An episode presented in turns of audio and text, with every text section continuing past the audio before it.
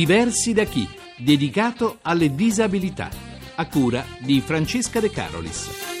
Buongiorno, non ci si pensa quasi mai, eppure capita e molto più spesso di quanto si creda, una persona con disabilità che passi la sua vita ad occuparsi degli altri, un volontario come diciamo noi, ma forse non è la parola giusta, forse qualcosa di più, se possibile. Oggi vogliamo incontrare Nadia, Nadia Bizzotto, della comunità Giovanni XXIII. Nadia vive da anni su sedia a rotelle per un incidente d'auto, ma questa è l'ultima cosa alla quale si pensa quando ci si accorge di tutte le cose che fa. Nadia, una vita normale fino a vent'anni, poi dopo l'incidente come naturale che sia, tutto il possibile nella speranza di ritornare quella di prima, ma a un certo punto ha sentito che non era questa la cosa più importante. Sì, dopo periodo di smarrimento ho cercato di riprendere in mano la mia vita cercando di concentrarmi sulle cose che potevo ancora fare e non su quelle che non avrei più potuto fare. E quindi ha subito pensato agli altri. Ho scoperto che l'unico modo per uscire da me stessa e dare un senso a tutto quel dolore era poter andare incontro anche al dolore degli altri, capire che quando tocchi con mano l'essenzialità della vita ti rendi conto che non si può lasciare la gente a soffrire da sola. E per prima cosa ha cercato di accogliere assistere, aiutare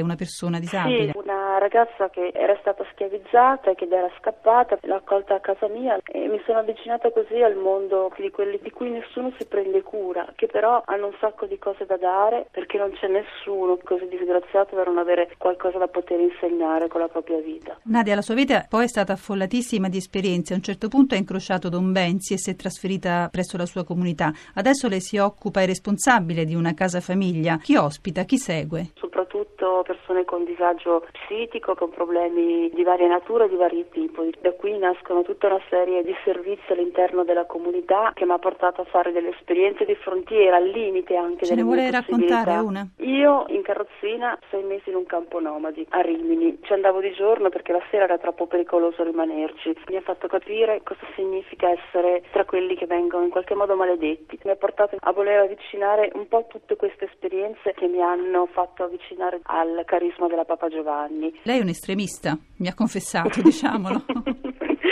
Diciamo che vivo una vita agli estremi. Ma non è faticoso, se mi posso permettere, nelle sue condizioni? Sicuramente vivo al di sopra delle mie possibilità. Questo il mio corpo ogni tanto non manca di farmelo pagare. Non posso dire che non è faticoso o che è alla mia portata, posso dire che mi piace farlo, che cerco di superare i miei limiti. E poi come volontaria incontra una volta alla settimana gli ospiti, diciamo così, del carcere di Spoleto. È un mm. po' un messaggero per loro fra il fuori e il dentro. Lei cura per gli ergastolani anche un blog. Anche questo eh, mi piace piace sfidare il pensare comune, che comunque zingari, prostitute, delinquenti sono quelle che di solito non aprono le porte dei palazzi, eppure l'umanità, la bellezza, l'amore, tutto quello che mi hanno dato i detenuti dentro in carcere, io raramente l'ho trovato fuori. Ogni volta che entro lì dentro vorrei poter in qualche modo non solo portare dentro qualcosa di fuori che loro non vedono da una vita, ma soprattutto portare fuori qualcosa di loro. Diceva Don Oreste che l'uomo non è il suo errore.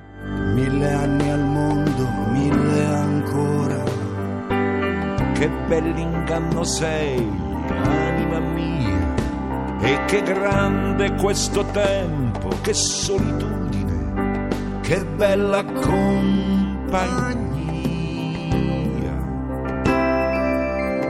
Nadia, quando ho saputo di questo suo ultimo impegno mi sono stupita, ammirata e stupita e poi ho pensato chi meglio di chi non si è fatto imprigionare da una sedia a rotelle per aprire un varco anche solo con le parole e con i gesti per chi vive nel chiuso. Come sempre all'inizio questo mio presentarmi diciamo seduta in questo modo un po' spiazza, però è un po' il discorso che facevo prima. Probabilmente c'è una scuola del dolore che alla fine fa incontrare tutti. Poi il loro stupirsi di fronte a una situazione come la mia che eh, non si arrende, in qualche modo li mette in discussione. Qualche volta dico la parola handicap significa svantaggio, io alla faccia di chi strumentalizza l'handicap io mi strumentalizzo da solo, dico alla fine faccio diventare il mio handicap un vantaggio, con tutto quello che costa, lasciamocelo dire, vivere in queste condizioni, almeno qualcosa di buono lo voglio avere.